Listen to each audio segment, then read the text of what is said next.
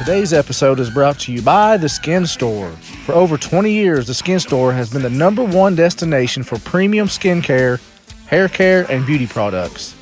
With over 8,000 different products from 300 different brands, The Skin Store has you covered for all your hair, cosmetics, supplements, and of course, skincare needs. Find your favorite products like Elta MD, NuFACE, Olaplex, and more all in one place with gifts with every purchase. Right now, the Skin Store is offering our listeners 20% off your next purchase by using the code POD, that's code POD, for 20% off your next purchase at skinstore.com forward slash pod dot list. Skin Store, have the confidence to tackle the day ahead.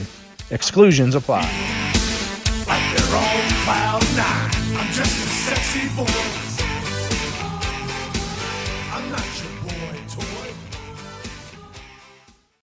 Have you been in quarantine? Are you ready to enter the wild again?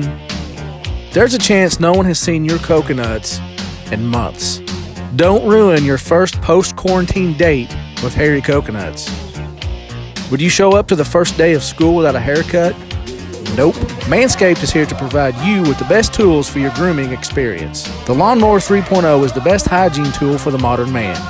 Because of the ceramic blade and advanced skin safe technology, your snags will be reduced by preparing yourself for post quarantine life. Manscaped is forever changing the grooming game with their Perfect Package 3.0 Essential Kit. The Perfect Package 3.0 comes with new and improved Lawnmower 3.0, waterproof cordless body trimmer, performance boxer briefs, and a travel bag for you to use when you're done quarantining. The Perfect Package 3.0 also comes with Manscaped Crop Preserver deodorant and Crop Reviver toner. The Crop Preserver is anti-chafing deodorant, which ensures your afternoon stroll through the jungle doesn't result in sticky coconuts. The Crop Reviver is a spray-on toner and made with soothing aloe and witch hazel extracts to give your coconuts a special boost. Subscribers to the Peak Hygiene Plan get a new replacement blade refill for your Lawnmower 3.0 delivered to your door every three months, making sure your trimmer stays fresh and clean. The light is at the end of the tunnel, fellas. Treat yourself for making it through the quarantine and welcome back to the jungle with a perfect package 3.0. Get 20% off plus free shipping with code SLOPDROP at manscaped.com. That's 20% off plus free shipping at manscaped.com when you use SlopDrop. S L O P D R O P. Your first post quarantine date will thank you. Here comes the slop drop. I can answer that. That's a slop drop. What is that move? That's a slop drop. Slop drop time. That's a slop drop. Oh, that is a slop drop. Here slop drop. Slop drop, slop drop. A slop drop. The slop drop indeed. What's up, humanoids? Welcome back to the Slop Drop. I'm Nathan Rogers at WooPig Sumo on Twitter. Tonight I'm joined by the unluckiest man on planet Earth, Diamond David Lee, the manager of champion Stephen E., the voice of the Twin Lake Sports Network, David McBee, and former WLW champion, former three time WWE tag champion, and your current NWA national champion, Mr. Trevor Murdoch. What's up, fellas? What's going on, guys? What's up? What's up? What is up? I'm pretty pumped with this, man. Uh, you know, Trevor Murdoch, he's going to bring the boom to the room. I can already see ratings spike, and this is going to be a fun episode tonight, boys. Yeah. Oh yeah. Boom to the room. I'm stealing that shit. Well, Trevor, Uh, some of the uh, newer fans that are just getting to know you through NWA, let's uh, rewind a little bit. Tell us uh, how long have you been in wrestling? Man, I started wrestling in 1997. I wrestled. I started in um, St. Louis, Missouri, with a small company called Central States Wrestling Alliance. Um, actually, uh, Kane, that was where he had his first matches when he got into the business, and and um, like him, I smartened up and realized, man, if I really want to do this, I've got to be trained by somebody that uh, that knows their shit. Um, don't get me wrong, the guys that worked with me and that were on that card, you know, some really talented guys. Uh, it's just I, I wanted to go to another level. And um, so from there, I ended up getting I ended up getting a chance to meet Harley Race when he was um, booking his World League wrestling before World League. So how brutal was that uh, when you went to train under Harley? Uh, it um it was it was it was an experience, man. Harley's a, a, a he doesn't take any shit. Um, me and another gentleman, Matt Murphy, were the first two students at his school. So we were the um, uh, we were the guinea pigs. We were we were the first guys that that Harley was going to put out to the world that you know these are my guys. We you know we we had the Harley race stamp. So he he made it tough, man. Um, there was at least an hour of calisthenics before you even stepped into the ring, and that wasn't just like every once in a while. That was every day, and you're talking you know, up downs, push ups, squats, mountain climbers. Um, Harley used to have this referee that started out with him, and he's a former Marine, kind of a squirrely little fella. But he was a former amateur wrestler, cardio. He could smoke a cigarette and continue to do the exercises with us and Harley's over there sitting in the chair while we're huffing and puffing, smoking another cigarette. And he's laughing because we're all sucking wind, and the smallest guy in the room over there is killing us with cardio. Um, but you know, for my first three months, I I puked every single day, and that's that's not an exaggeration. That's not like oh maybe there was two months and in one week. No, it was for three straight months. Every day I got in that ring, I was running outside puking. Um, and I would have to, after I puked, I'd have to run back in, get a bucket, like a mop bucket of water, pour it on the puke on the street. So someone didn't really, you know, mess, didn't get anybody dirty. And then I have to run back in and catch up on my calisthenics in the ring.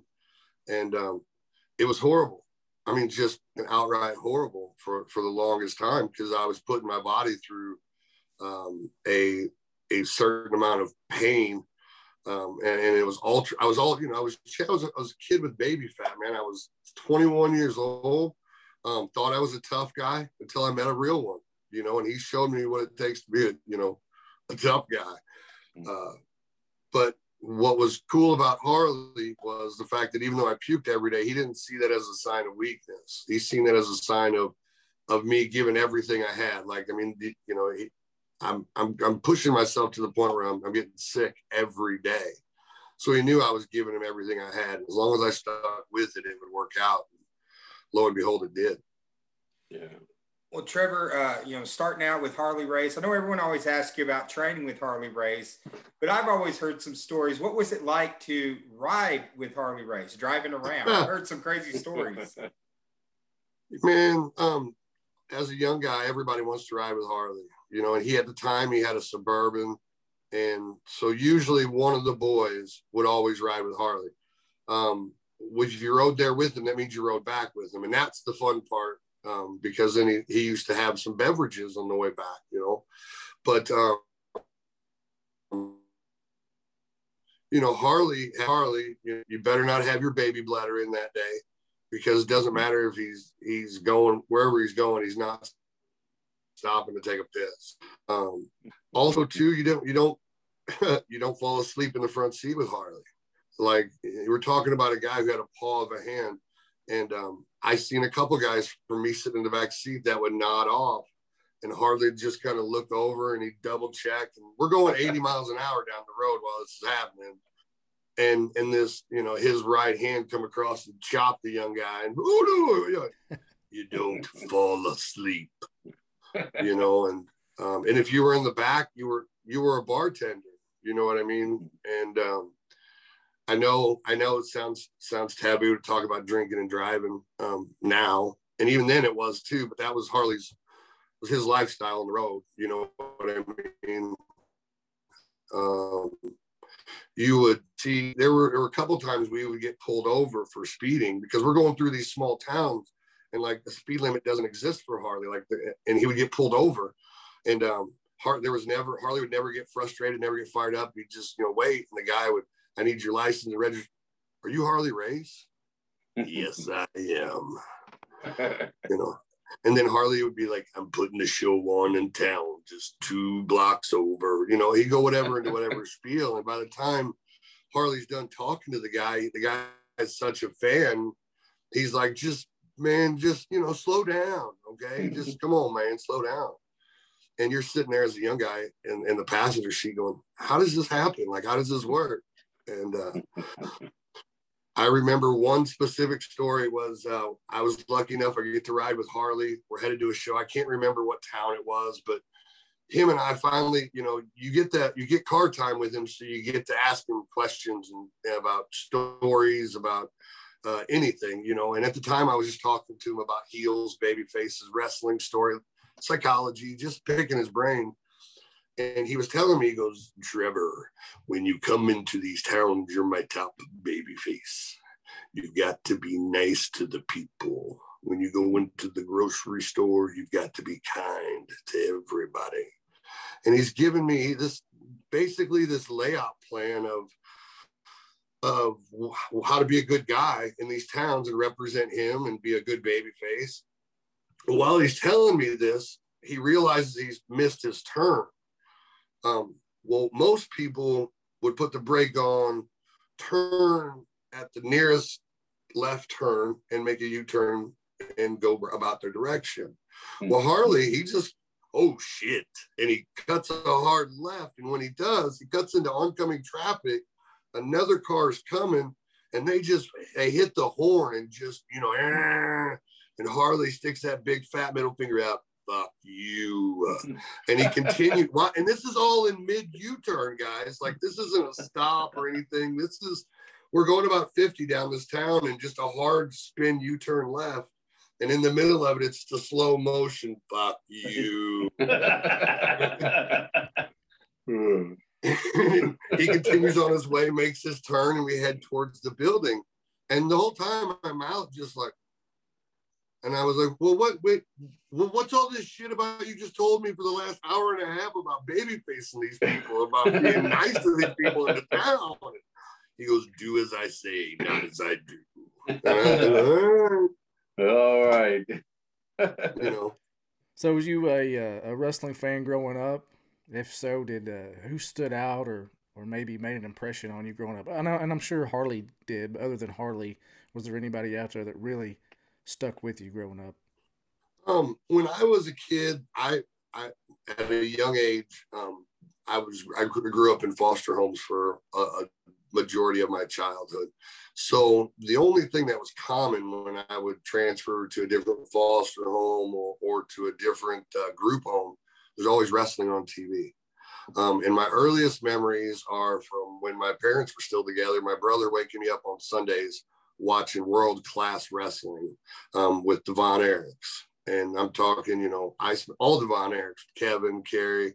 Um, you got Iceman King Parsons, Gentleman Chris Adams, Gino, uh, Gino Hernandez.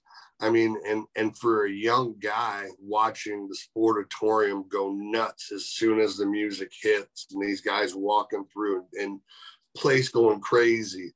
Um, but then you have a guy like gentleman Chris Adams that has so much heat with the people that they you like you can instantly feel the heat through the TV. You know what I mean?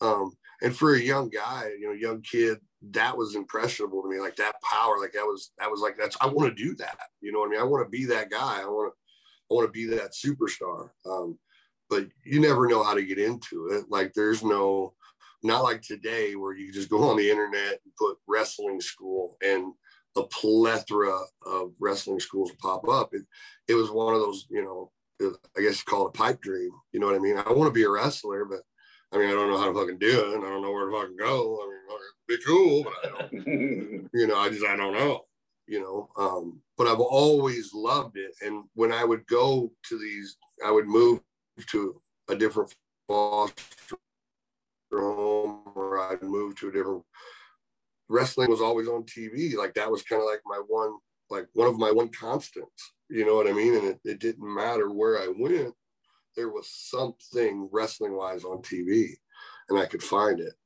And I just, I don't know, I just always loved it. Just and there's never been like to your point of or your question of, of one person like there's never been really one person until i got into the business and, and older and harley obviously like we were talking about it's the whole thing that that just mesmerizes me. Just the moment that you know people are willing to lay out good money to come to a show with guys that have in a production where you've got lights and smoke. If it's done, you know, if it's done right, guys, you know, and and people are excited to see these people they've never met before. I just the whole storytelling process, everything about pro wrestling, I love.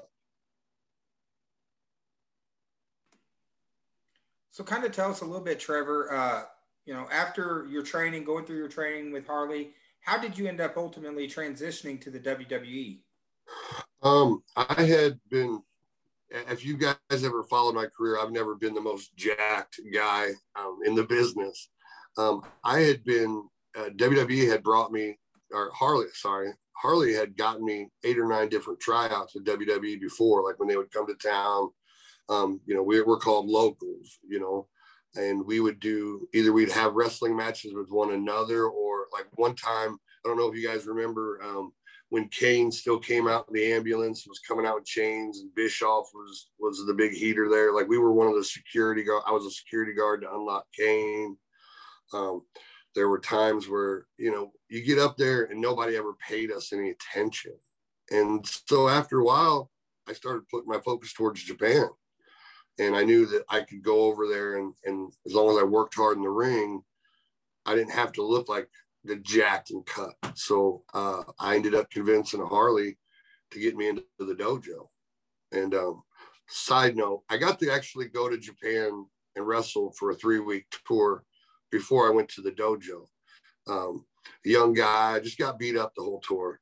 Um, but Big Van Vader was on on the tour and the whole time, you know, I'm the I'm the greenhorn. He's the vet. You know, he's telling me he's like, you know, these Japanese guys, Trevor, they hit you, you hit them back hard. You know, and maybe even hit them back a little harder.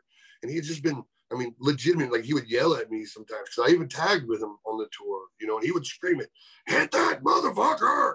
And uh, what am I going to do? You know, I got Vader over here, and I got, all right, I'm going to hit you, buddy. Um, but it was just he knew that they were testing me um, when they were they were laying it in on me. So the last night of the tour, it's me and Bison Smith against Jun Akiyama and Saito. And backstory, they're pushing Akiyama and Saito for the tag titles on the next tour, and they're going to end up winning them. So they need a good, strong tag team win to lead into that. So um, it's me and Bison. We um, in there with those guys, and we start running a couple spots. And I get in there with Akiyama, who's a top guy, well known in Japan, all over. Um, we start. He gives me a forearm, and it just he smokes me with it. And it's TV, so I know it's going to be a little, uh, you know, it, you know, it's the red light's on, boys. You got to lay it in. But it not it hit me so hard it knocked me into the ropes. So I came in and I gave him one just as hard. Um, and sure enough, that second one was even harder. I mean, it, it plumb knocked me right back into the ropes, and I came in and gave him one just as hard. The third one damn near knocked me tipsy and it hit me so hard it bounced me into the ropes again. But when I did, when I came in to give him a forearm, I came down. And this point right here came across his chin right here. And I knew I fucked up, boys, when even the fans, the fans, I hit him with that forearm.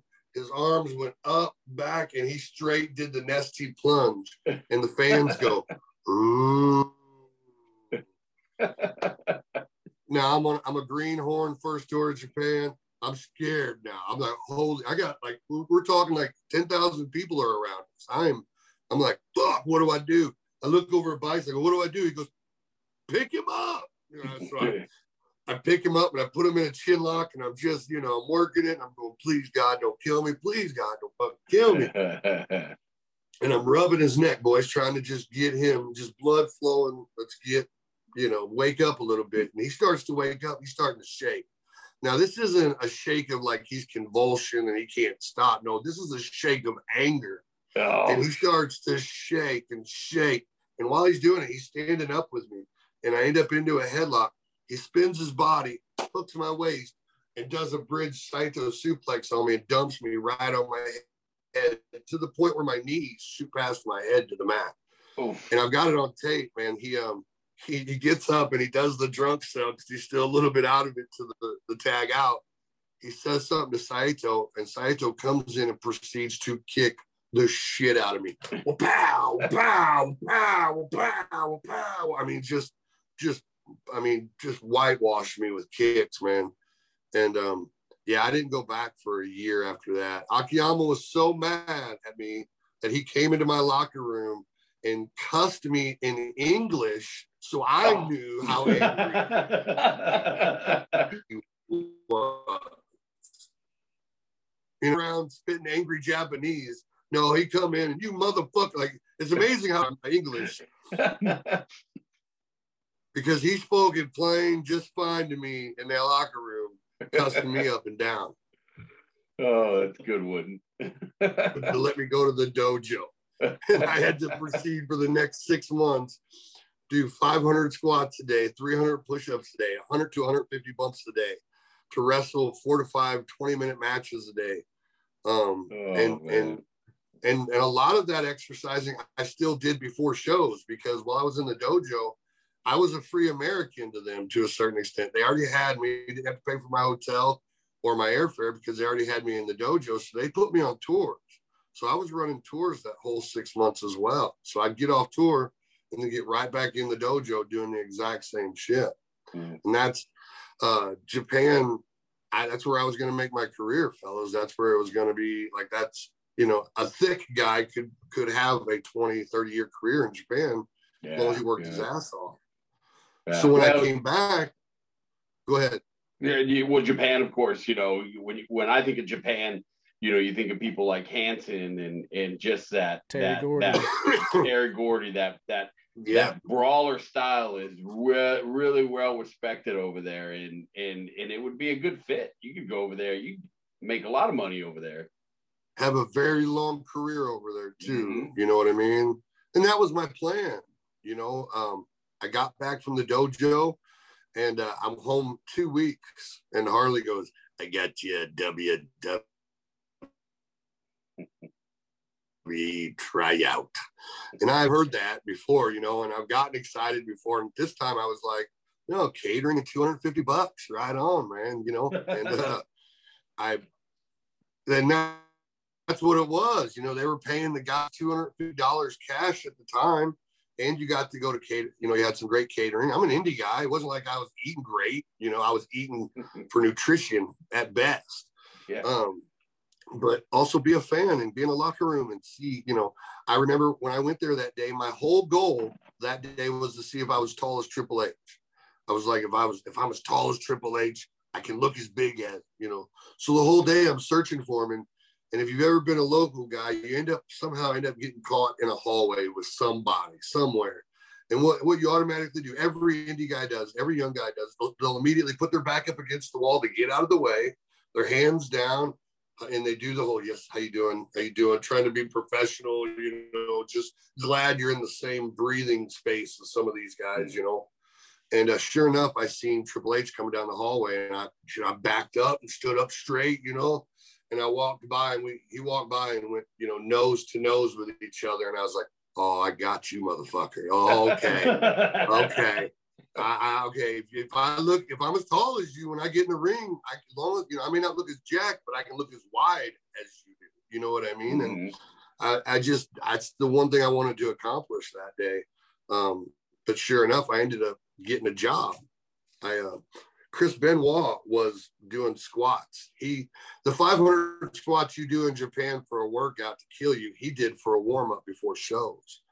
So um, I'm out there. I walk out there and I see him, you know, doing his squats, and I'm like, this is the guy I want to talk to when it comes to Japan. So uh, I slide in the ring. I'm a young guy, flexible as fuck. You know, I've been doing bridging in Japan for the last six months. I can bend like the McDonald's arches, boys. And uh, so I get in the ring and I start doing some of that, and it gets Chris's attention. And uh, he comes over and, you know, have you been to Japan? And it was just an opportunity for me to lay out my resume. And, you know, yeah, I just came back six months. You know, you like, who trained you? Harley Race. You know, I, I just laid it all out. And it ended with, you know, do you have a match tonight? And I said, nope. Let me go to the weight right here. And about 10 minutes later, he comes back nonchalantly. He's like, all right, kid, you got a match tonight. They're to be watching. Good luck. And he turns around and walks away. And and I went from not giving a shit, going, you know, I'm just thankful for the moment, to now I've got the attention of people that can make decisions. So I just instantly, like, you had to flip a gear. You're like, oh shit, like this is go time. This is the this is that moment they tell you be ready at any time, any place, because it could happen at any time. And that, that was that moment. The, that fork in the road, brother. It was right there. And I and I was like, oh shit. Like you can't get any better rub than, than Benoit going, take a look at this guy, you know? Yeah. Um, so I went and they put me in a match with Rob Conway. I knew he was part of he was one half of La Resistance.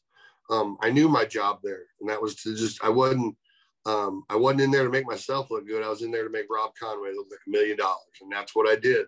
Um, I was there for everything. I got in the back, and um, Rob put me over to, to, Johnny Ace. You know, hey man, this cat can work. He was, you know, he was where he needed to be on everything. He's just the guy's solid. It didn't hurt me that he knew that I was a Harley race guy, so he trusted me. So he did some more stuff in the ring that he would with a guy he really didn't know. Um, so Johnny invited me back to come back the next night, and that's when they were. That's when they used to tape SmackDown on Tuesdays, but aired it on Thursday or Friday or some sort of shit like that.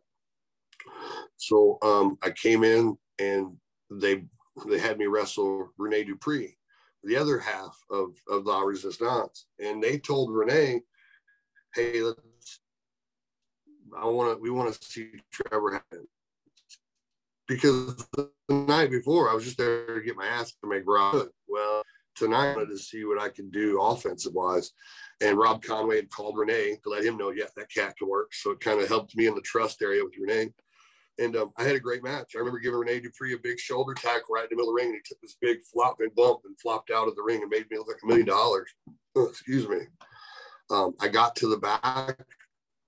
I was stoked.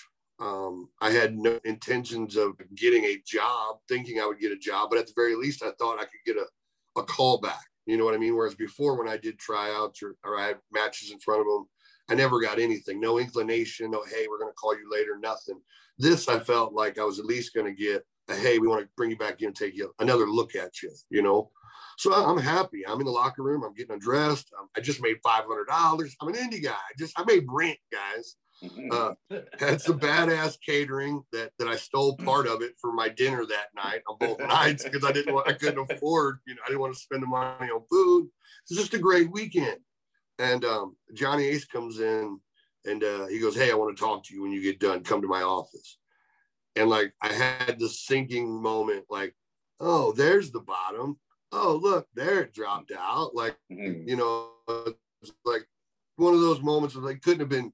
I just immediately thought something went wrong because he had never, never ta- really, you know, he talked to me, hi, how you doing? But never called me in, wanted to talk to me by himself. You know, he's a talent relations guy. I thought I fucked up. I go into his office and he, you know, he asked me, you know, he goes, you know, what are you doing for a job? I was a bartender. Asked me a bunch of questions about Japan, talked about Japan a little bit. And he goes, well, do you want a job here? And uh, I couldn't even get the words out of my mouth, boys. I just, mm-hmm, mm-hmm, mm-hmm. And uh, he goes, okay, you know, I'll send, you know, give me your phone number and address, contract, uh, have your lawyer look at it. Um, sign it, send it back. Fellas, I couldn't I couldn't afford a fucking lawyer, but of course, I mean, yeah, yeah, that's of course. Mm-hmm. And I'm a, I ain't gonna joke, I ain't gonna lie, fellas. That contract only made it halfway out the FedEx box. When they send it to you, number one, that contract's like a dictionary. I mean, it's fucking thick, and it has so many pages that they put sign me tabs on it just to make sure you know where to sign and that that motherfucker made it like halfway out the box, and I just went to the sign me tabs and yep, yep, yep, yep, yep. I wanted to get it back to them, so at the very least, if they got back to Connecticut and they they realized they made a mistake, I'd at least get a ninety day early out pay, you know payoff. You know what I mean? My wife's like, "Why aren't you reading it?" I go, "I don't want them to think they fucked up or realize what they've done. I, I'm trying to get a fucking you know a couple months rent out of this." Yeah, get the get this post dated and sent off. right. You know, so that was you know that was the beginning. So from there, how did uh, the pairing between you and Lance happen? I originally, um, I'd gotten a call two weeks later, um, and Johnny Ace had said, you know, Trevor, we, you know, I, like I said, I signed that son of a bitch. I sent it back quick, and um, as soon as he got it, signed it, sent me a copy they said, you know, we want you to be down in OVW in four weeks. And again, I'm an indie guy. I have no money to move. I have um, my girlfriend, who's you know now my wife, been together 18 years. By the time she's my girlfriend, had a little girl. Like I couldn't just pick up and move. And I told him that I was like, I can't. Like I, I I'm I, don't know how to tell you that I can't I can't financially just pick up and, and move. I, I don't have that kind of money uh, funding. And um, he goes, you know, will five thousand dollars be enough to move? And I was like, well, well, yeah, that'd be that'd be plenty. You know, I move on five hundred dollars, man. I'm just saying I got no capital right now. and um, you know, he goes, okay, I'll have that check, and it was at my at my house in two days. So my wife and I were we're packing up, you know, the house we rented, we were renting at the time, and um, I got another call about two weeks later from Johnny Ace, and I was like, oh shit, they realized they hired me out back. Okay, like this is I'm waiting for the bottom to drop out on this, and um, actually they called and said, hey, listen, we're going to bring you up to TV next week. Um, we're going to have you tag named Lance Cade and um, he's going to tag with you one week, and then the next week he's going to tag with another guy, and we're going to see who the best tag team is, and that team could possibly be on road. And um, I was like, oh, okay, great, you know. And I come to find out it was Kevin Thorn who he was going to be tagging with, the guy who ended up doing the vampire gimmick. Yeah, vampire, yeah. Um, and they were friends from down in OVW. They've been training together for years. So when I heard that it was him and and Lance, I was like, well, that's his buddy. Like I don't, I didn't know Kevin, I didn't know Lance. They were friends. They're the ones that actually came up with the idea together. Um, I just automatically assumed like, you know, this is just a formality. I'm still coming down to OVW. I'm still got to, you know, uh, this is just just to have them look at me. So Lance and I have a tag match, and um, we just gelled really well together. And uh, that we we went to we had the match. We got in the car. I rode with him to the next town because they wanted to see us the next night, SmackDown. And um, Cade and I just talked about just backgrounds of you know him being a Shawn, you know Shawn Michaels guy, me being a Harley guy, the similarities, um, the the similarities and in the fact that we both had children, young children, um, the similarities on on how we thought psychology should be handled in the ring. They just matched up. They just and there was no there never seemed to it never seemed there was never an argument with Cade and I when it came to that part of the wrestling. Um, so by the time we got to that second show, you know, we were even though it was just one conversation, I just felt we just felt really comfortable with each other. Um, we had a killer match the, the next night, and um, we were walking to the back, and Johnny Ace stopped us, and uh, he goes, Lance, he goes, listen, he goes, you've worked with Kevin down OVW, so you know if you have a good chemistry with him. You've worked with Trevor the last two days who do you think would you would have a better tag team with? And I'm waiting for him to say Kevin Thorn, and uh, he goes, I'm going to be honest with you, I feel like I have more chemistry with Trevor, and he goes, all right, you guys are on the road next week, and that next I'm already and I'm booked for house shows before we even on you know introduced for TV, and I never not one day, not ever have I ever stepped one foot in developmental never walked into i mean i've never even been so close to be out in the parking lot and see what the building used to look like. Yeah. um, that's one of my prideful moments i guess in the business that i'm one of the few guys that still was able to come from the independence straight to tv no uh, no developmental. that's pretty rare. Something else you did that was pretty rare was the finisher you used back then the ace of spades. I know yeah. Williams is kind of credited for coming up with that as the Canadian destroyer, but yeah, I think you, man, are the first person I ever saw do that on a big time platform on national TV. How was that? Uh, was that well received when you first started doing that move? Um, it shocked people because I, I mean, guys, I'm I'm six, you know, six four, six three, depending on what pair of boots I'm wearing. Um, at the time, you know, it was 250, 260. Um, when I, that's where I seen it was Petey Williams do it. I just when I saw him do it, you know, he does it with a swing and a snap, and then snaps into it. Um, you ain't gonna do. You're not swinging me. Like no guy's ever gonna. I, I'm just. I'm not a seesaw, fellas. And I was like, man, I would like to do that, but I can't do that swing. And I was like, well, what if I just? I did it on one of the trainees. I used to go back to Harley's camp any day, all my days off, and I would try all my new shit on these trainees. And of course, they would love to do it because at the time I'm wrestling for WWE and they just want to be dummy, you know, tackling dummies for me. Mm-hmm.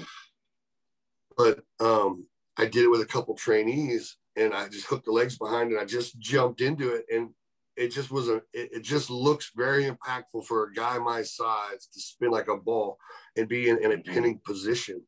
Um, and that's one of my favorite part of the moves is the fact that it automatically puts me in a pinning predict, uh, position. There's no, I don't have to move. I don't have to left roll. I don't have to hook nothing. My, my legs are already on the guy's arms. I've already got his, his hips cocked to the right and, and up on his shoulders for a pin. And for a guy my size to do that, it really catches people off guard. Like I haven't done it in NWA specifically to break it out at the right time. So when people see it, it, it's like a holy shit moment because it is one of those things that when you see a guy my size, my character, you don't expect it. Um, it's like when I go to the top rope. Um, uh, one of the things at the time when I was with WWE, there were certain people that would tell me not to do certain things, like like jump off the top rope for a big high cross body, or do that snap sunset flip guys your size don't do that. Big guys don't do that, Trevor. And I so that's that's exactly why I need to do it because they're big guys don't do that stuff. That's what's going to make me stand out. So that's why you'll see me go, you know, even now at 280, go to the step, you know, I'll climb up to the top rope and spring off and do a high cross body. Um, it's because you don't expect those things from a guy my size or, or, or me as a character. I don't, I don't, I don't portray luchador. Uh, so so when a fat guy like me steps to the top rope, it's like almost a holy shit moment. Yeah, it means something. yes.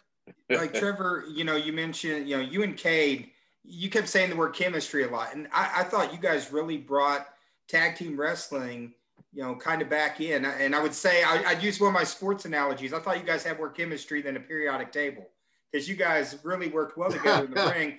What was it like for you when you guys finally won that WWE Tag Team Championship? What was that like? Um, from it was it was it was amazing because it was it all happened for me real fast. You know what I mean? I got a job. Our vignettes aired. We're wrestling the World Tag Team Champs. We're winning the belts at the next pay per view. Um, it it kind of filled me up with a little bit of false, uh, I guess, hope to a certain extent. Because I'm like, shit, this is the beginning. Like this is the beginning of my career. World champ, motherfucker, world champ yeah. right here. uh, but um, no, man, it was it was vindicating. It was um, it was one of those moments where like every high school guy that used to make fun of me for for saying I'm gonna I want to be a pro wrestler, every girl that made you know that laughed and said you know you're never gonna make it to WWE. I had an ex girlfriend who I broke up before I, I met my wife. Um, and, and she was part of like my early journey of wrestling. I meet my wife, we end up going to the WWE, and it's like those little moments pop in your head because she's a wrestling fan. She was at home watching me wrestle, going, uh, that motherfucker used to be my man, and uh, I talk shit, and uh, he is now not my man. You know what I mean? Like, it was those moments, you know, that you, you you know, on national TV. I had friends from from back home that I went to high school that I hadn't heard from years message me. Um, I had I had dear friends that I had kind of lost touch with throughout life, like come contact me and go, man, I I heard you know you were on TV and I went and watched and saw it. It was awesome. Um, it was a very vindicating, like finally I've I've made it. You know what I mean? Um, and for a fat guy not not I didn't have not one one rip on me. There was no abs, there was no jackness. I never stepped one foot into a developmental territory. I wasn't a Vince guy. I was a Harley Race guy. Um, and for me to win the World Tag Team Championship, I was like, hell yeah! Like the cream does rise to the top. You just got to keep moving forward. Mm-hmm. So uh, you previously had used the name Trevor Rhodes and then Stan Dupp uh, where the where the yeah. name uh, Murdoch come from? Um, that was actually a steamboat idea. Um, th- those two day tryouts I was talking to you about. Um, Ricky Steamboat was an was an agent at the time, and l- again I got lucky in the fact that Harley had brought Steamboat down to Harley's camp and to the school probably ten or twelve times. So it was at a you were I was at a point my my friend my relationship with Ricky I could I could run up hug him go Ricky good to see you you know what I mean he wasn't Ricky the Dragon Steamboat. He was Ricky, you know. Um, so when he seen me at that show, he he had heard about my me having my match. Um, he suggested to me that maybe I should use the Murdoch name instead of Rhodes. And the reason was because at the time, I guess Dusty had some heat with Vince, and and the name Rhodes was was uh, very blackballed at the time. Like you just no one no one mentioned Rhodes' name. It didn't matter whose it was. It just wasn't a road. And um, hey man, it your best interest, even just for tonight. If you never use the name again, you go by probably get Trevor Murdoch. Trevor Murdoch, you look like Dickie anyway, so it, it fits. You know, just go by Trevor Murdoch. And I was like, all right, cool. I'm like, give me a buck. Who you call me? I don't care what you put me in. Put me in a pink tutu. Give me a job. I'm hungry. Well, to fast forward a little bit, speaking of names, you then went to TNA and uh, was known as Jethro Holliday. What was up with with that name change? Was it a WWE Um, thing that- or? Well, no, that was a Dutch Mantell thing. Um, Dutch was a fan of um, Doc Holliday and Jethro Tull. And instead of, I wanted to, when I came back to, to TNA the second time, I kind of knew what was going on. Like I had to make at least, uh, I at least stand out a little bit. Everybody knew me as a WWE guy, but I wanted, I wanted to still kind of stick with what I knew. So I wanted them to call me Murdoch, just Murdoch. Like that's not, WWE didn't own just Murdoch; they owned Trevor Murdoch. But TNA did not want to get anywhere near. I didn't have a contract, so I, didn't understand that. It'd be different if I was under a deal and I'm a long-term employee. Then I can understand the concern. But I, but I wasn't. I was just, I was literally. They were calling me week for week to come in. Um. So, and I had just come off. Um. I believe I had done yeah, I'd done the tour in India for Ring King uh, and with Jeff Jarrett and Dutch was there too. And that's what they called me. And Ring King was Jethro Holliday. So when I came back to TNA and Dutch and, and was still, Dutch was on, on the booking team and uh, Jeff was, I, I, I think I'm pretty sure he's involved, but he wasn't direct. Wasn't Russo Um, wasn't Russo writing during this time? He was, yeah, he was a big part of that at that time. And um, it, it, it just it just transferred over. You know what I mean? Even though I was with the company as Stan Dupp when it originally started, um, I didn't even want Stan Dupp, but I just found it funny. Like you guys are just gonna totally ignore the fact that I'm like I'm one of the TNA OGs. Like if you go back and look at the original eight episodes of TNA, I'm on every single one of them doing Mhm. something. Um, so I'm I'm an original TNA OG, but Mm-mm. I never quite felt like that while I was there. I just felt like the guy they were using to get other guys over. I mean, the, the, to their credit, like everybody I got in the ring with was was a top guy. You know what I mean? I had a fucking I had a singles match with Booker, an I quit match with Booker T. I had a Clockworks Orange hardcore match with Raven. I had a pay per view match with Abyss.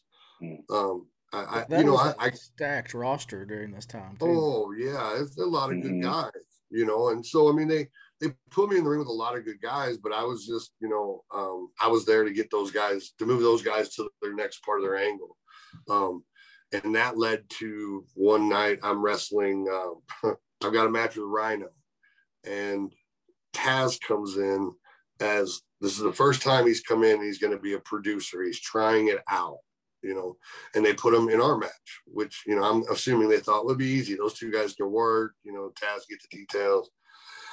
So um, as day goes on, you know, um, I've talked to Rhino, we've worked out our match, and Taz tracks me down and he's like, So let me ask you a question. What what what's your finisher, Trevor?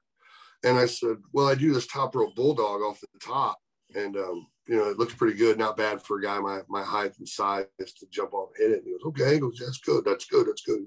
Uh, well, can you um all right, this is what we were thinking about the finish. All right. We think we want to have you hit that bulldog and cover Rhino. One, two, kick out. You pick him up, shoot him off. He ducks your line and gores you. One, two, three. And I was like, what, what, what, what, what? Mm. And uh, I, that, no, I, I, I said, um, I said, man, I said, can I do something else off the top rope, like high cross body? He goes, no, man, I want you to hit that bulldog. And I didn't have a deal. I didn't, I wasn't signed with them. I didn't even know if I was coming back from week to week. And I said, Taz, I said, please, no disrespect. I was like, man, but I really would like to hit something else in that bulldog. I said I've used that bulldog throughout my whole career. While I was with Harley, with with WWE, every independent. I was like, that's the one of the few things I'm known for. When you hear Trevor Murdoch, oh, we might see a bulldog tonight. That's my gimmick. And I was like, I'd like to, and I've always been told to protect it. And he goes, okay, okay, and then just walks off. About an hour later, I get called into Terry Taylor's office, who was doing talent relations at the time. Taz is in there, Brian uh, Road Dog Jesse James is in there, who's who's on my side defending me, but also in there to kind of just keep things cool. And Terry Taylor proceeds to chew my ass about me uh, not wanting to be a team player, me me being difficult, me not wanting to listen to the the producer, or you know, the, yeah, the producer. Um, and and I just out and explained it to him what the deal was. You guys, you know, I don't have a deal here. I'm just protecting my finish. I'm I'm laying down for the guy. It ain't like you know, no one's losing anything. I'm just trying to protect my shit. And it's it's only one move. Like I just don't have to do it. Not like I'm trying to get it in, like most guys are. I'm trying to just not do it. And um, he he felt that I was I was being difficult to work with, and I had my match, and they never called me back. The crossbody would have made more sense anyway. He could have rolled. That's through. what I'm saying. Yeah. boys, that's what I'm saying. But it, it was what it comes down to. It was all how Taz put it to Terry, and then Terry, being a supervisor position, was looking out for his people. So Terry was chewing on me because he honestly felt like maybe I was being disrespectful, being hard to work with. The only reason why he felt that way is because it was the way it was put to him by Taz, which wasn't the case. But I, I stand by my I stand by my comments and I stand by you know my decision that day. Well, Trevor, of course, now you've transitioned the, the last uh, couple years, which to the NWA, and I I've just absolutely have been a huge fan. NWA Power. I'm so glad that it's coming back. Uh, I think uh, bringing back the studio wrestling. What was that like for you to be involved in that studio wrestling environment? Um, well, I've done a little, I've done studio wrestling throughout career with like Dave Marquez and up in California. What I wasn't really prepared for was when I stepped into that studio, it it's almost like you're stepping back into time. You're stepping into a TV screen when you're a kid and you're watching wrestling and you're like, I know that look that that set looks familiar. That ring, how close it is to the people, just feels so familiar. And for me as a young guy growing up watching wrestling, it's almost like I'm stepping through the TV into this time period. Um, but that's that's where kind of like a lot of the old schoolness kind of like leaves NWA now. You know, we we we have good solid wrestling, but it's it's a newer, you know, it's a little bit what's up to date, but we still try to keep a, a nostalgia about pro wrestling. You know, it's um, and that's the one reason. It's one of the reasons why I'm an NWA guy. Like that's that's where my stamp is right now. Um, to to step onto that stage and and be uh, be standing in the to be standing at the podium while the fans are right there, while there's three hard cameras pointed directly at you, the ring's right there, and the announcing team's right there. It's just like it transports you if you're a fan of old school wrestling, it transports you right back to that, and you're like, "Holy shit, I'm I'm I'm doing it! Like I'm doing it! Like uh, fuck, I'm doing it!" You know, and it's I don't know how to put any other words to put it. You know, and it's um, the one good thing. The one I keep saying one. The many good things about NWA too is they let me be me. Like um, a lot of companies micromanage and they tell you don't do this, don't do that even on the independents, it's it's entertains the shit out of me when they go, oh well, Trevor, we don't do this around here, we don't do that. Mm-hmm. We're doing um they say, Trevor, you know, when I got my job there, I said, What do you guys want? They go, just do you. And I was like, I, what, what do you mean? They're like, just go wrestle and be you. And it sounded almost foreign to me for a minute, you know, because mm. everybody else wants to micromanage you now got somebody going out there just going cutting me loose. So those first couple shows, those episodes were were a little well, were a little difficult. But once I realized, like, man, I've got the gas pedal, you know, and I can go and I can do whatever I want, what feels right, and I can create magic. Wrestling used to be about like part of it used to be about magic, like what was going to mm-hmm. happen in the ring, or or as a young guy, or even as a as a as an, a teenage adult, like just getting behind somebody and believing that that's a good person and they're you know they're fighting evil. Um, I I feel like I'm actually achieving that here. I'm telling that story in the NWA, and people are able to follow it. Well, it's finally back. We're stoked about it. Mm-hmm. You're the current national champion, and just thinking about that title, man, the people who have held it. You mentioned Terry Taylor earlier; he's one of them. But Austin Idol, Jack Brisco, Yep. Paul, Paul Orndorff, uh, Killer Tim Brooks. We talked about world class earlier. Ted DiBiase, Larry Zbyszko, Mm. Tully Blanchard, Nikita Koloff. Man, what does it feel like holding the same title that those legends have held? Well, it's slightly intimidating, that's for sure, because that's a, that's a hell of a list right there. Yeah, you're you're on it now, brother. And I I feel like I know, man. I know. I just got to earn it now, boys. You know what I mean? That you know, everybody thinks it's it's hardest to get there. It's it's it's hardest to stay there. Um, no, man. I'm it. Again, it goes back to making me feel like my, my career's been validated to a certain extent. Um, also, there's there's been a part of me throughout my whole career that I knew I could never follow in Harley's footsteps. There's you can't like there's no one that can follow those footsteps. So I've done my best though to, to try to skip along next to him, if that makes any sense, and and follow at the very least um, a similar path. So with the NWA, like it's just a it's like the completion of a career, and then now to be an NWA national heavyweight champion, um, it makes me feel right. It makes me feel like I'm in the right place. I'm doing the right thing. Um, the only thing, the only thing that bums me out about being an NWA national heavyweight champion is the fact that I can't take it into Harley's office and put it on his desk and show him, hey, this is what I did. Um, when I won the world tag team titles, that next that weekend that I went home, I went home, kissed my old lady, kissed the baby. Oh, you're so beautiful. I'll be right back. Daddy's got to go see Pappy. And then I, I went straight to Harley's school, carried the belt in, called me a mark. I don't give a shit. I laid that thing right down on his table, on his desk. And I said, there you go, boss. And he goes, I told you, you know, the cream will rise to the top. Mhm. Um, I only did that one other time, and that was when uh, I wrestled Ric Flair and had a little storyline with Ric Flair. And I came into the school and I was like, haha, bitches, now there's two people that wrestle Flair, you know. Um, but I wish I wish Harley was here to see this and, and be a part of this. Um, I, I think he'd be proud.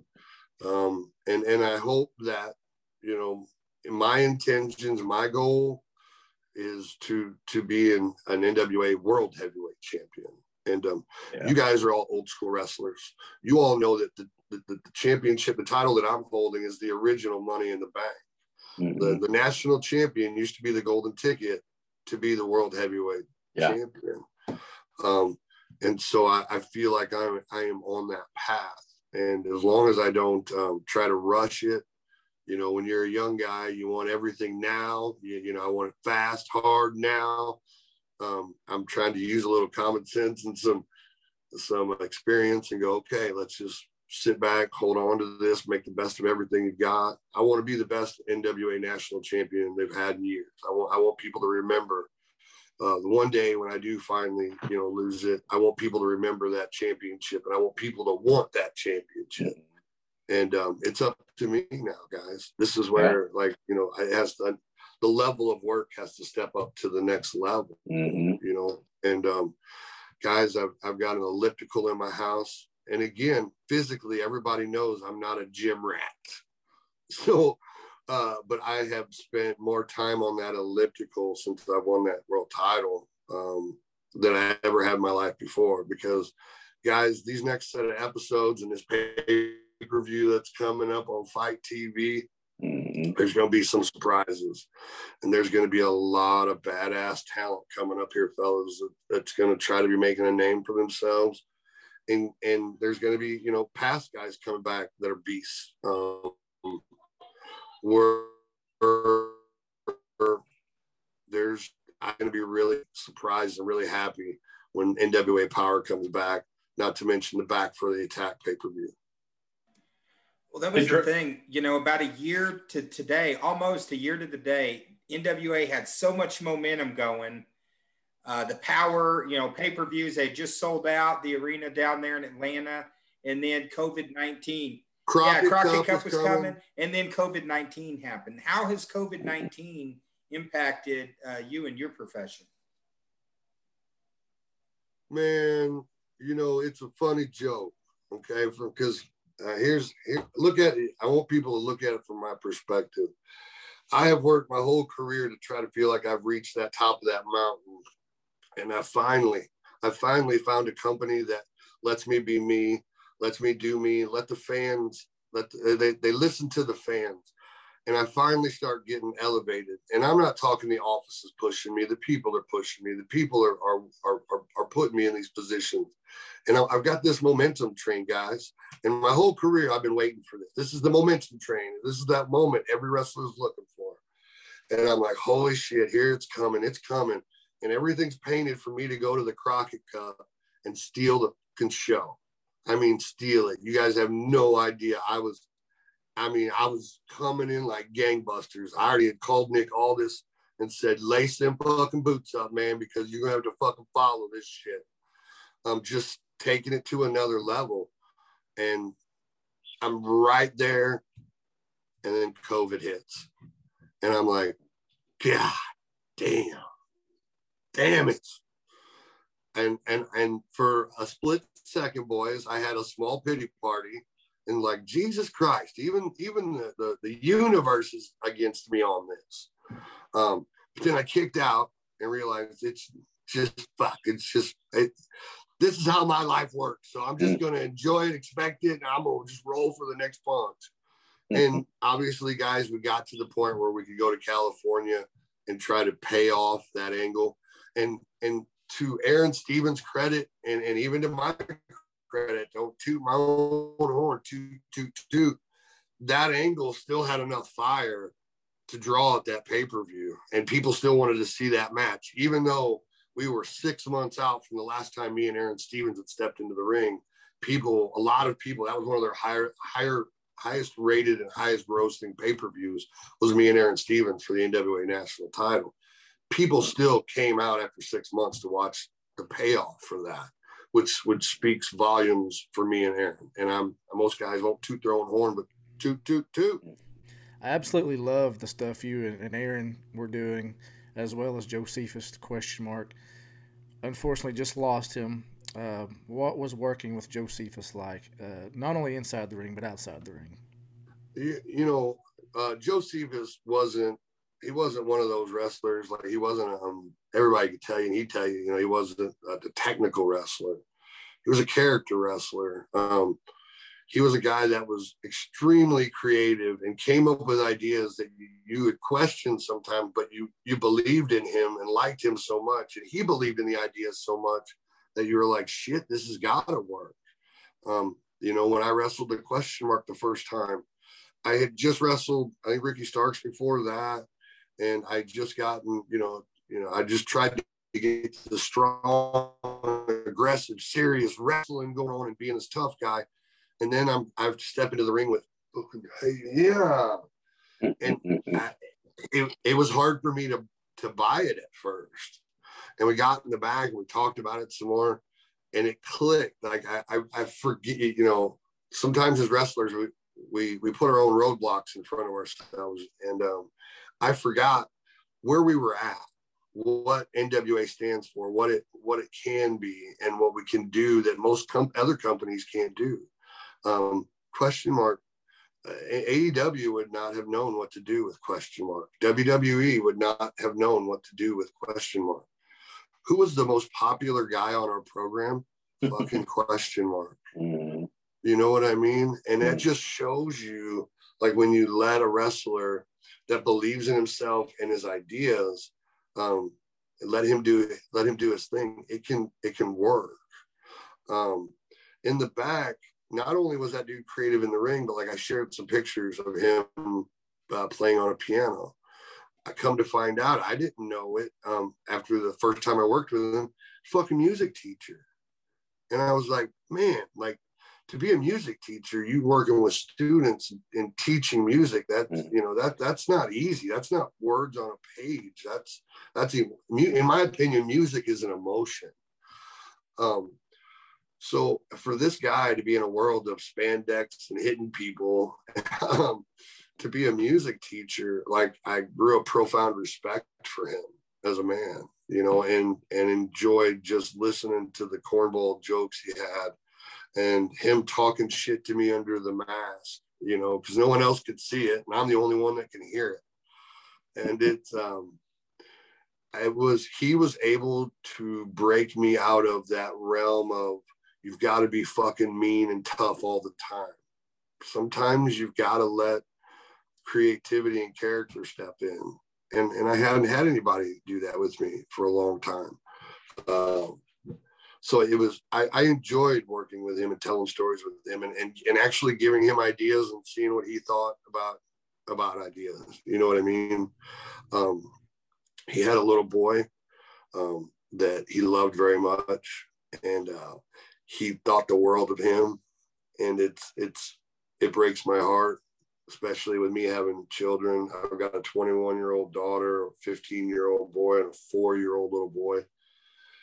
That breaks my heart to think of me being in the world without them. I can only imagine what he has to deal with. Um, so we're going to go out and we're going to do our best to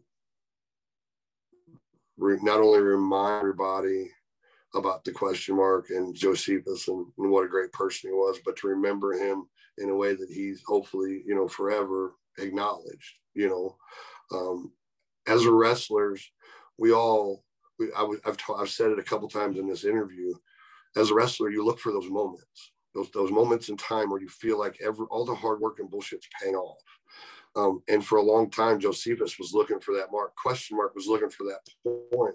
When he got to NWA, he finally got it. You know what I mean? Like he felt it in the ring when people were chanting his name and everything you as a wrestler you want and you imagine to be as a wrestler was happening for him and he got that. Um, and he had made that statement several times you know i finally like this is the moment i've been look, working for my whole career. Um, so that makes me feel really good that he was able to at least accomplish that before his untimely passing. Hey, Trevor, I got a question for you that kind of goes back a, a little bit. We've kind of moved on, but I, I'm just curious. When you got into the business in '97, you said, and Harley got you these these tryouts at, at WWE and stuff. Was WCW ever an option? Was that ever talked about? Was that ever a thought, or were you always a WWE guy? No, no, no, no. Um, when we first started training, we were probably a year in. Harley was bringing uh, WCW was still around, and he had actually brought Jim Barnett to a couple shows to watch us wrestle. Um, me and a buddy of mine, uh, Steve, you know Matt Murphy. Mhm.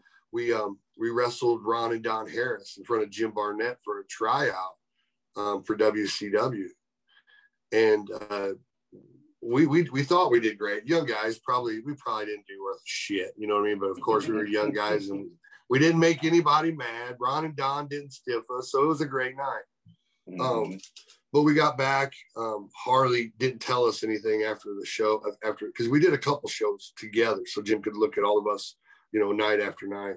And we got back to the school and we started training next week. and called me and Matt in, and he said, you know, Jim likes your guys' work, but and now you guys got to understand this is Harley Race trying to impersonate Jim Barnett.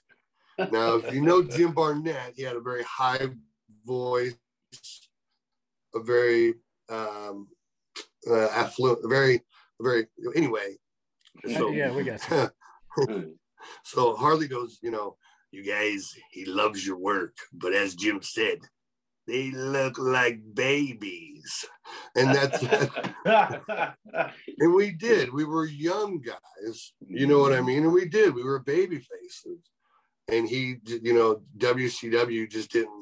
I, at the very least, Jim Barnett didn't see any value in us at that time.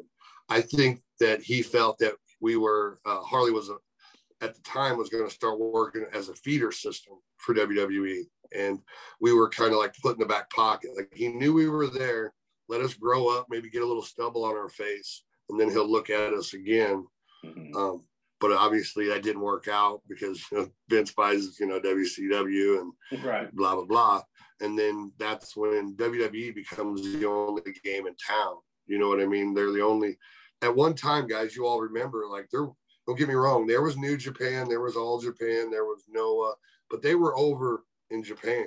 They weren't over here yet. You know what I mean? They weren't as big as they were. The only, the, the biggest game in town was WWE. If you wanted to be somebody in this business. So a lot of you mentioned AEW earlier. Um, a lot of modern wrestling has changed or evolved. Some think for the better, some think for the worst. What's out there? Uh, do you first of all do you watch any any of the current stuff other than NWA? If so, is, does anything stand out that you like or, or don't like? I don't I don't watch WWE anymore, guys. Um, it, it's nothing personal. It just uh, you get to a point watching their program that you record it and you fast forward through majority of it to find one match that you like, one guy. You know what I mean? Um, and I, I just I'm I'm just maybe lazy. I just don't I don't know. I don't put that much effort into. Um, what of course I've been watching AEW and and that is you know those guys have a chance to be something different and new and and be exciting for people the one good thing one of the good things that aew is doing is they're opening the doors to other companies. For so long vince wwe wanted to pretend like nobody else existed. It you know how did that work with wcw it didn't. They fucking they stole your ratings for fucking almost a year you know? Um that mentality doesn't work. Whereas AEW is opening up the door and they're acknowledging to people that there's the NWA, there's Impact, Mhm. There's these other companies. Wrestling is more than just one place. And by by them acknowledging those other companies, they look like the hub. They look like the place to be. You know what I mean? Like how it doesn't take fucking rocket science. But you know, when egos get into play in this business and people think they're bigger and better than everybody else, and for so long, um, there's been a mentality with the company up in Connecticut that you're, we're going to force you to like this person. I don't care if you're telling me you don't like this person. The fans are telling me they don't like. Nope, you're going to fucking like this guy. Um, we've done it with you know John Cena. Um, thankfully, they continued to push John, and it worked out. They did it with Roman Reigns. They they they they force force people to want to like these people, and people now have options. Like fuck it, I'll watch something else. And you know, AEW is smart in in the fact that they're using that to their their benefit. That they're opening the doors to. You can see anybody on our program, not just former WWE guys or the guy you just signed. You could see anybody on AEW, and that's exciting as a fan that's that's a place where as a fan you want to go watch because you don't know what's going to happen. Well, Trevor, on the pay per view that's coming up, the back on the attack, you know, do we have any word on who the potential opponent of Trevor Murdoch's going to be? i have put my bid in for who i want my opponent to be. Um i i'm waiting for the powers to be to announce it. Um hopefully they go with my decision. Um the one thing uh, i can't say i'm not going to say who it is because it's not my place. Um but the one thing i can tell you guys is that i told everybody that while I was leading up to winning, a, going after the NWA national title, that if I had, if I won this this championship, that I was going to have some of the toughest matches in the company, that I was going to fight some of the toughest guys, that I was going to make sure that that championship was on the line, and that when people watched me and watched my matches, they knew that they were getting a show and they were getting everything. Um, so I think once you guys find out who my opponent is going to be for back the attack, I think you guys are going to be pretty fired up about it because it's going to be one hell of a slobber, slobber knocker.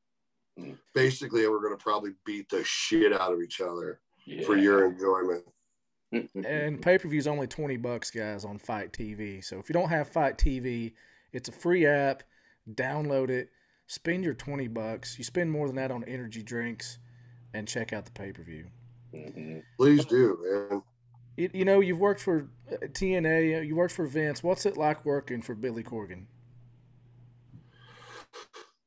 Billy is a very um you, you forget first off, you're like, oh you know, if you're not a fucking smashing pumpkins, Mark, I, I don't you know, we can't be friends, man. I, I went to the Smashing Pumpkins uh, concert uh, pre-COVID, so 29 summer 2019. Wore this Dude. shirt, hoping to catch a glimpse uh, that maybe he would see me in the crowd with the NWA shirt on. Didn't happen, but yes, huge. In, Dude, uh, I've been a fan. I've been a fan of Billy since he had hair. I remember when he had hair. you know, um, so at first you, you you realize, fuck, I'm hanging out like I'm the boss is fucking Billy Corgan.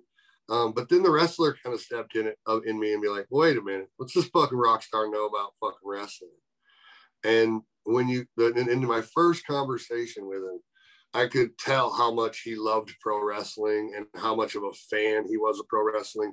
And I'm not talking about uh, the guy who just caught, who started watching wrestling when Stone Cold Steve Austin came out doing the fuck yous. I'm talking, I'm talking about a guy who was talking to me about matches with Harley in black and white. You know what I mm-hmm. mean? And you're like, okay, this cat's for real. Like he's the real deal. And when you talk to him, um, he's very open uh, and very honest and direct. Like he has nobody to impress. He gains nothing by bullshitting you. Like the product doesn't get better. He doesn't like by by bullshitting you. He doesn't he doesn't gain anything. Um, when they brought me in, I was initially in for one match. Dave Lagana and and Nick Aldis was at Harley's funeral, and after after the funeral, they both cornered me and asked me what I was doing, and I was I was virtually on my way out. Like, you know, when when your mentor and trainer of of 18 years has passed away, you're not wrestling full time anymore. I just felt like it was time to hang up the boots. And I felt like a round peg, no pun intended, being a fat guy. I, was a round peg in a square world. Like I didn't feel like I fit anywhere anymore. And Nick and Bill, you've got well, that one match led into another and led into another, which led into that night, sitting, um, that into that loop, sitting down talking with Billy, and you know him being honest. You know, I, I love the way you work. Uh, you know, I, I I see longevity in you, and you certainly have more in the tank. Um, you know, we'd also like you to be a producer here too. So not only am I wrestling in front of everybody, I'm in the back working with a lot of the young guys, helping them with their matches. And that's, you know, when you're I've, I've been in this business a really long. I'm 42 years old, guys. Eventually, I'm going to have to step out of the ring. Um, so for him to give me an opportunity to do the backstage work and be a part of the production meetings and the booking meetings and, and those conversations, um, I feel valued. And I haven't felt like that from any other company except when I was with Harley. So it makes me want to work hard. It makes me want to devote everything to him. I'm an, and that's why I can sit here and say I'm an NWA guy. Like I may go wrestle once, maybe for AEW or something like that, but I'm always I'm coming back. This is my house. NWA is my house. That's my bread and butter. That's my place. That's where I fit. That's where where I that's that's where my last piece of the puzzle came, boys, and the picture's clear now. I'm an NWA guy. Well, Trevor is the national champion, like you mentioned earlier. That means you're next in line for the 10 pounds of gold, Sweet Charlotte herself with Nick Aldis. Uh, kind of give us your thoughts on Nick Aldis and what he's done with the 10 pounds of gold in the last couple of years. I have to give all the props in the world to Aldis in the aspect that he, he took the uh, Sweet Charlotte, the 10 pounds of gold, and he, it wasn't dead, but he definitely put it back in the spotlight again. Um, and Nick's Nick's one hell of a world champion. I mean, when you talk to Nick, you know you're speaking to a world champion. When you look at Nick, you know you're speaking to a world, you're looking at a world champion. When you watch him wrestle, you know you're watching a world champion wrestle. Um, for that, I, I respect the guy and I will follow that guy in that aspect, um, that that direction. Uh, but in the same sense, while I'm sitting back here and I'm watching, note that I'm taking notes. You know what I mean? Because this is, uh, I keep I keep hearing these rumbles. Man, we'd love to see you know you and Nick go at it. You know, and this is not from the fans I'm talking, I'm hearing this from NWA office people, you know, that, that that's what they, you know, they want to see, they're looking forward to seeing what, what Nick and I can do maybe one day. Um, I, I, I, can't. I'm I'm not even anywhere close to Dusty Rhodes, but that's the closest comparison I can make because that's a, a, common man against you know it's the Dusty Flair um, scenario, and I think one day that's that's something that's going to be visited, and and hopefully you know hopefully sooner than later, but. Um, I think that's something that in the back pocket Billy knows that he can pull out and that people want to see. Um, and that's something I definitely I'm working towards. That that would be awesome. It really would be to see you guys go at it. Um, you want to do some uh, rapid, random, very random questions, rapid fire, some wrestling, some non wrestling? Yeah, man. I'll now, hang, now, hang on, Nathan. You're not the only broadcast journalist around here. Trevor, I've got a rapid fire question for you. I want you to tell me what comes to mind right off the bat when you hear the name Paul Roma. Mm. Paul Roma. Um, he's one of those guys that that kind of didn't get a chance to fucking do good. And what I mean by that is he was put in some really tough positions to try to excel as uh, for a guy who wasn't built up properly. Um, I think he doesn't think get his Paul credit. Roma could work. I, what? Do you think Paul Roma could work? I, I think he, I, I, at, to a certain extent, yes, yes. Yeah. Again, I, I don't think I don't think he gets just credit, um, but he was also put in a really tough situation uh, with, with with some of the spots he was put in. But I'm not going to sit here. I know everybody buries Paul Roma, but I'm not going to sit here and do it. I can't. I don't have it in me. I, I, I think he had a lot of talent. He just didn't get a chance to let it shine. Well, you're, you're, looking at the biggest uh, Paul Roma mark in the entire world. I think we were messaging. I think we had 120 messages back and forth the other night between me and Chapman. Uh, he's the biggest you know, Roma mark in the world. So. You know, because because of that conversation that you guys had, I, I, I realized and discovered that there is a mute button on the uh, on the message on the message group chat. You know, so yeah, yeah. Thanks, guys. I I uh, if I ever need to uh, meet you guys, now I know how. All right, uh, texting or talking? Text. Hunting or fishing? Hunting. Greatest TV dad? Oh, fuck. Mm. Greatest TV dad. Shit, there's so many of them. Greatest TV dad. Man, he doesn't stumped me. That caught me off guard. Andy Taylor, Andy Griffith's got to be Andy Taylor, man. Oh no, man, I'm I'm a little bit more modern, like Homer Simpson. Peter, Peter Griffin. No, Al Bundy. Oh man, Al Bundy. I'm gonna go Al Bundy. I did that's, Al Bundy. That's two in a row for Al Bundy. That's actually, that's mm-hmm. I got a lot of Al Bundy in me. Uh, who looks more like someone in an antacid commercial struggling to eat a chili dog? Jim Cornette or Paul Heyman? Oh. oh. Paul. Paul, you know Paul's sweating. You know Paul's got the mm-hmm. sweats, the shit sweats. What's your favorite carnival or county fair food? Um, I'm I'm a funnel mm-hmm. funnel cake guy. I like funnel cake. Who looks more like the director of a funeral home, Mike Tenay or Don Callis? Ooh, uh, Mike Tenay. Mike Tenay. I, I know the you, answer. Mike, you could see Mike. You could see Mike looking at you, going, "I'm sorry about this," being all creepy and shit. Red Hot Chili Peppers or Smashing Pumpkins? Oh, Smashing Pumpkins, just because the yeah, Smashing Pumpkins, boys. Who looks more like the guest character on Golden Girls that shows up to take Blanche out on a date? Classy Freddie Blassie or J.J. Dillon? J.J. Dillon. J.J. Favorite city to wrestle in uh, outside the state you live? Memphis. Good choice. Yeah. Who looks more like the leader of a nudist colony, Bruce Prichard or John Laurinaitis? Uh, Bruce Prichard. Come on, brother love. You see brother love buck ass naked. Ah, love you. Which country music group would win a traditional Survivor Series match? The Oak Ridge Boys or Alabama? Ooh, shit. Ooh. Ooh. Fuck, um, got to be Man, Alabama. I'm I'm an Alabama fan. Yeah, I'm gonna have to go with Mhm. Alabama. Mm-hmm. Who looks more like an attorney on a TV drama, Dave Marquez or Joe Galli? Depends on which drama, because they both fit the bill. Uh, we're gonna go. We're gonna give Dave Marquez that bull, that bull drama. You guys know the TV show. We'll give him a little mm-hmm. bull. Mm-hmm. Worst gimmick, past or present?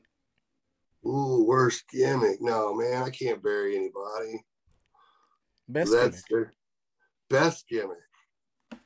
Best, fu- man. Hmm. I can't put anybody over like that either, though. damned if you do, you're damned if you don't. Best heel. right. You know what I mean? So So it's I, like, I, I think the default the default answer for that is going to be Mantaur. It's always Mantaur.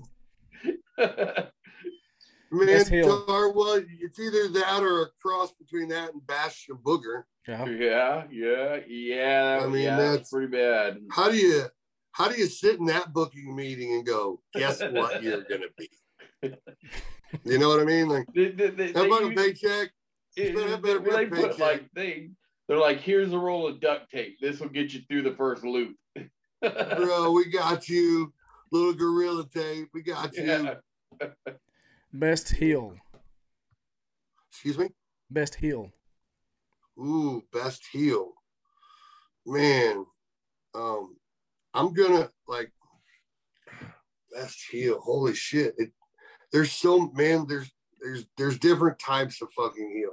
So let's just I'll just use the four horsemen because and and the reason why I want to use them is because there's four different heels in that in that group right there. Not the same fucking heel.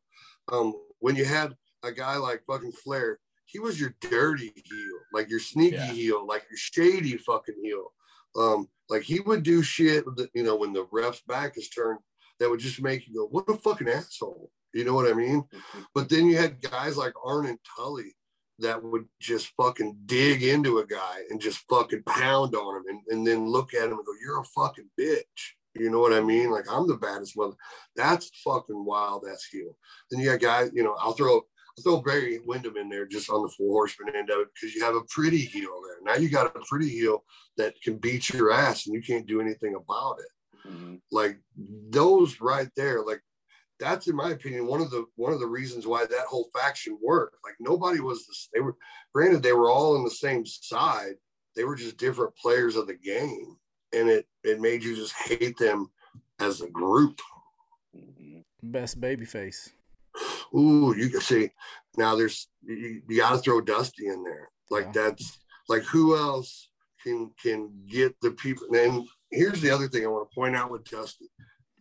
The reason why I think Dusty was the best babyface, not only because of the way he talked and the way he he he worked in the ring, um, but also because he wasn't your fucking like your normal babyface. The normal babyface back then was the jacked up, cut up, all American fucking you know white meat fucking baby face and you've got this guy that comes out who who's who's a big tubby guy and he's telling you that he's the son of a plumber. He's just like you. Like you and him could have been neighbors but he decided to become a wrestler and you decide you you continue to go work your job like that's he made you feel like he like you were one of him you know what I mean? And and baby faces don't do that anymore. Like baby faces can't like that anymore.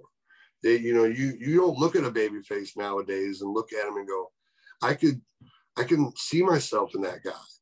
No, because they're all jacked up, cut up, physically look amazing, but extremely unattainable to a lot of people. There are more people out there that look like me than there are of them. So that's I think that's a kudos to me and the fact one of the reasons why I think I'm still getting over. Um, Dusty could could make you feel like you were family in one promo. He could make you feel his pain in one promo. Um, to me, that's the ultimate baby face. That's the guy who who I want to not only pay money to see, I will give him whatever he needs to be successful. You know what I mean? Like I, I you want to do whatever you can to help that guy. And he was he was the patriarch. He was the like he could that just a just a twitch. He could turn it on anytime, man. To me, he's he's number one babyface. Who looks more like they purchased a pool table by saving all their Marlboro miles since the age of 14? Jake Roberts or George South? George got a little old creepy look to him. You guys know. You guys know. I love George. But if you didn't know who George was, you know he was buying that billiard table. He's buying that pool table. All right, here's a controversial one. Is cheesecake a cake or a pie? Ooh, it's cake, boys. Mm. Going with the cake. Stiffest or hardest bump or chair Going shot cake. You ever took, and who was responsible for it? Um, I've got a couple of them. One of them was um, I actually just was talking about this the other day. I, I got a chance to wrestle Billy Gunn before I went to WWE. He was one of the guys Harley brought in down here in Eldon, my hometown. Well, not my hometown, but where I've lived for the last 20 plus years. We had a standing room only.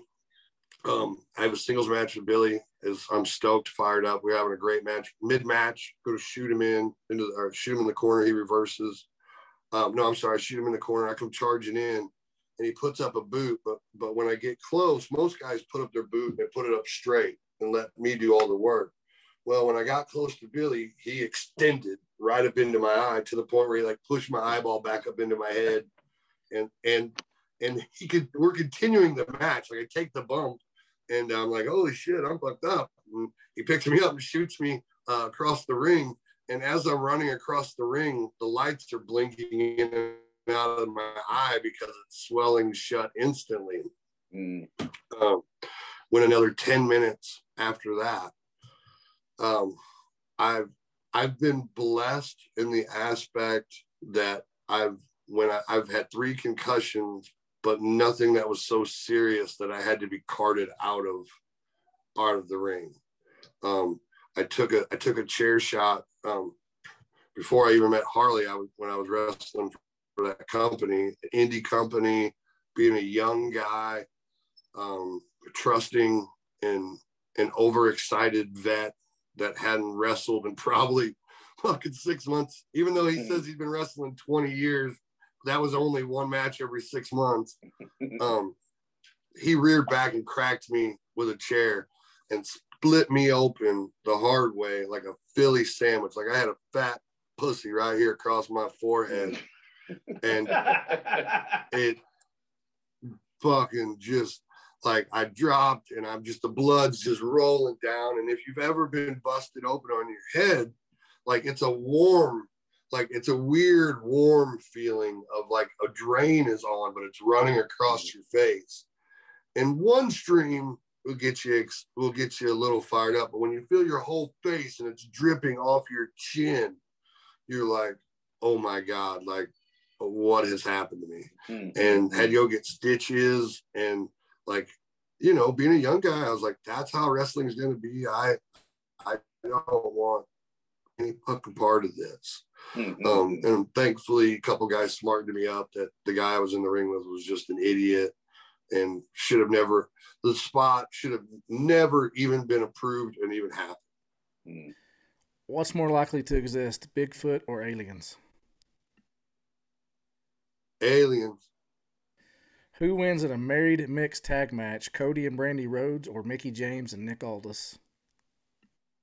oh mickie james and nick because uh, here's the thing guys all right all right now i love me some mickie james i love that lady Mhm. I, I I think she is a fantastic woman. Um, and and here's why I can say that is just for the simple fact is when I was there in WWE, um, as you guys can tell, I didn't have a gimmick that uh, had ladies running to me.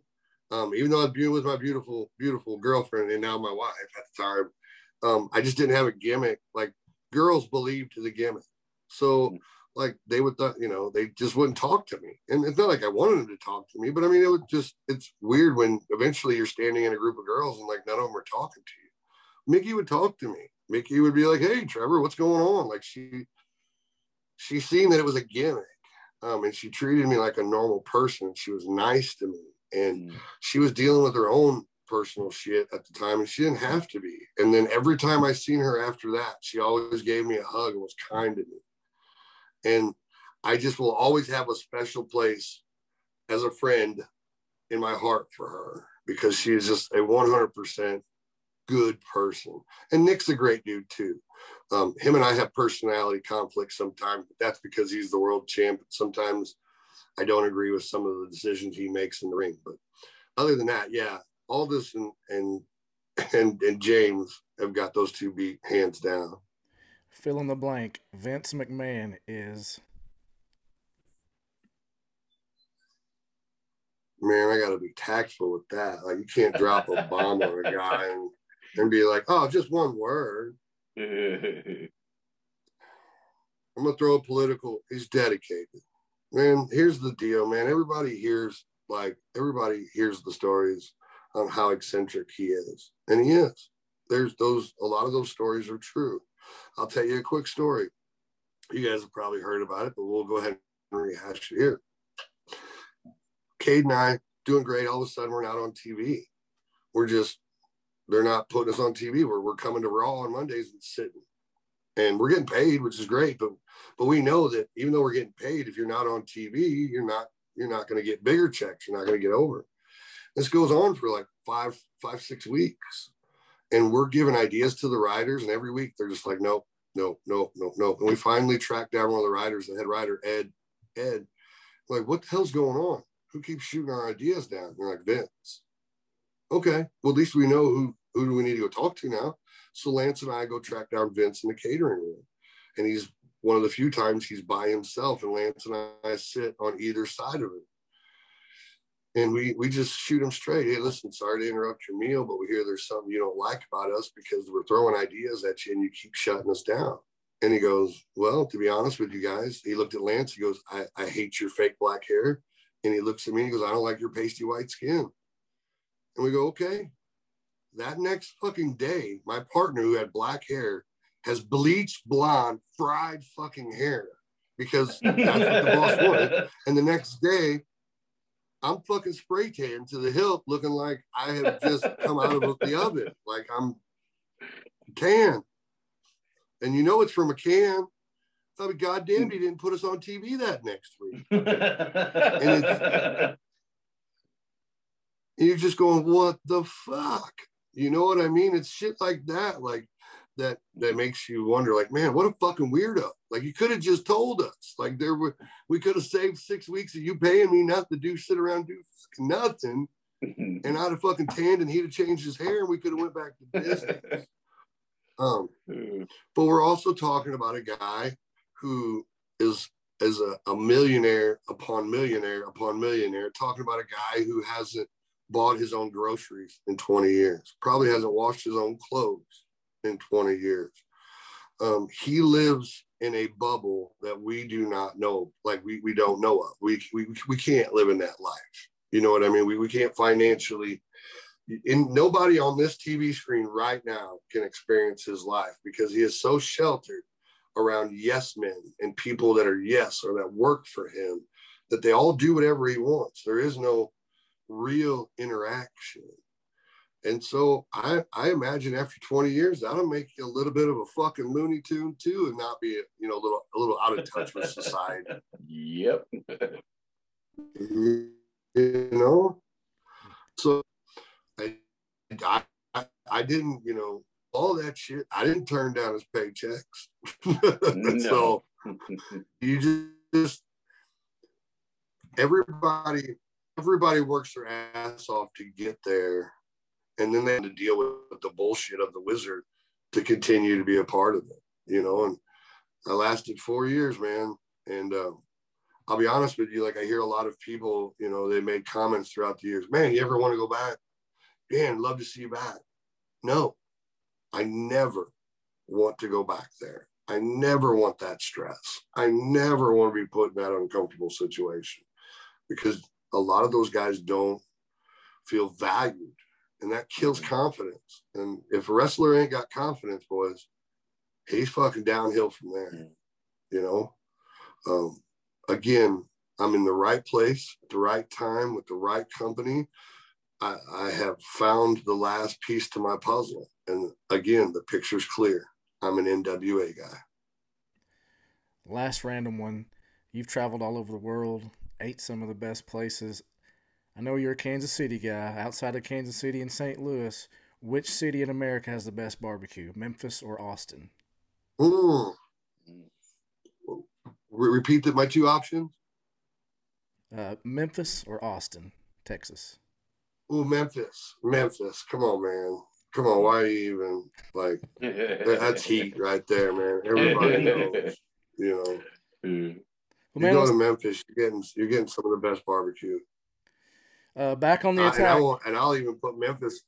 I'll put Memphis over on KC. Like that's Memphis has got some BBQ. They do. Mm-hmm. Back on the attack coming up. FITE TV, twenty bucks. If you guys are listening, watching, do yourself a favor, check it out. Trevor, thanks a, a lot for coming on. Um, how can fans stay up to date? Where can they find you on social media? Do you have any anything else coming up? Any appearances other than the pay per view and of course Powerrr that's coming back? Well, no, right now the only thing I've got booked is is the pay per view and, and the power episodes coming up. We need to. Um, I'm going to have a big meeting with uh, the NWA officials and Billy. Um, it'll be the first time we've all really been together since I've won the world, you know, the world national title, world NWA national title. Um, so there needs to be some discussions going on there about what's going to happen uh, moving forward. Um, you guys can catch me on, you know, at at the real team, you know, at, at the real team Murdoch on Twitter and Instagram, and uh, you know, I'm on Facebook, man. So I, I'm not a big social media guy. Those are those are my three go tos. And to be honest with you, I don't. I will I will respond to you as a fan. Um, I do check that stuff, and then I do my best to try to respond to you. But other than that, unless I'm posting a pic about a wrestler or my wife and kids, uh, that I don't put too much else on there, boys. Uh, There's there's not too much else I'm really proud of, but those three things right there. Mhm. All right, guys. Again, thank you for for coming on and and just talking with us tonight. I know you know, Yeah. things are crazy right now, but uh, follow us on. Well, I do want to give the props. I do want to give props now. If you guys want to thank anybody, you need to thank Mr. Steve Espinoza for setting this up, contacting me, bringing bringing Team Murdoch to the show, boys. so he needs the rub. You know, you Ah, mentioned yeah, very few of us live out of that bubble like Vince. I think Steven's pretty close to it. You know, he's got bodyguards and, and lives in a mansion. Well, you know, my bodyguard. If this is who you want to call a bodyguard, I don't know. Uh, I don't know about bodyguards. The bodyguards. joke, but- the joke is we're not even. Jericho had a same room. bodyguard just like him one time. Oh, oh, yes, yes, yes, yes. No, man, no, no, Trevor. I, I, I, I want to thank you for coming on. It means a lot to me. Uh, I know it means a lot to to the guys. Um, man, thanks for taking some time out of your your busy day, your busy schedule to to come hang out with us and just basically talk wrestling. You know, or earlier when you were when you were talking about uh, uh, you know breaking into the business and whatnot, I, I didn't stop you, but I can remember going down to the oh it was the county fair here and Harley had put on a show, and you came out. It, it of course is Trevor Rhodes with the bleached blonde hair, and I remember, you know, uh, just just just watching you going, God, man, you you made it so believable. You made it. You made you made people like myself think like, damn, I could get in here and do this, man. And you know, for uh for for for being that guy, I want to thank you, and I know these guys are are you know grateful for you coming on here and and spending some time. So thank you very much, Trevor. I appreciate it, man. Thank you, brother, and thank you guys for having me. Uh, Steve, you know I love you, man. We go way back. You know I'll be seeing you soon. Oh, uh, but thank you guys for having me on the program. I had a lot of fun tonight, and uh, I continue. gu- I, I wish you guys continued success with the Slop Drop. Thanks, man. We appreciate it.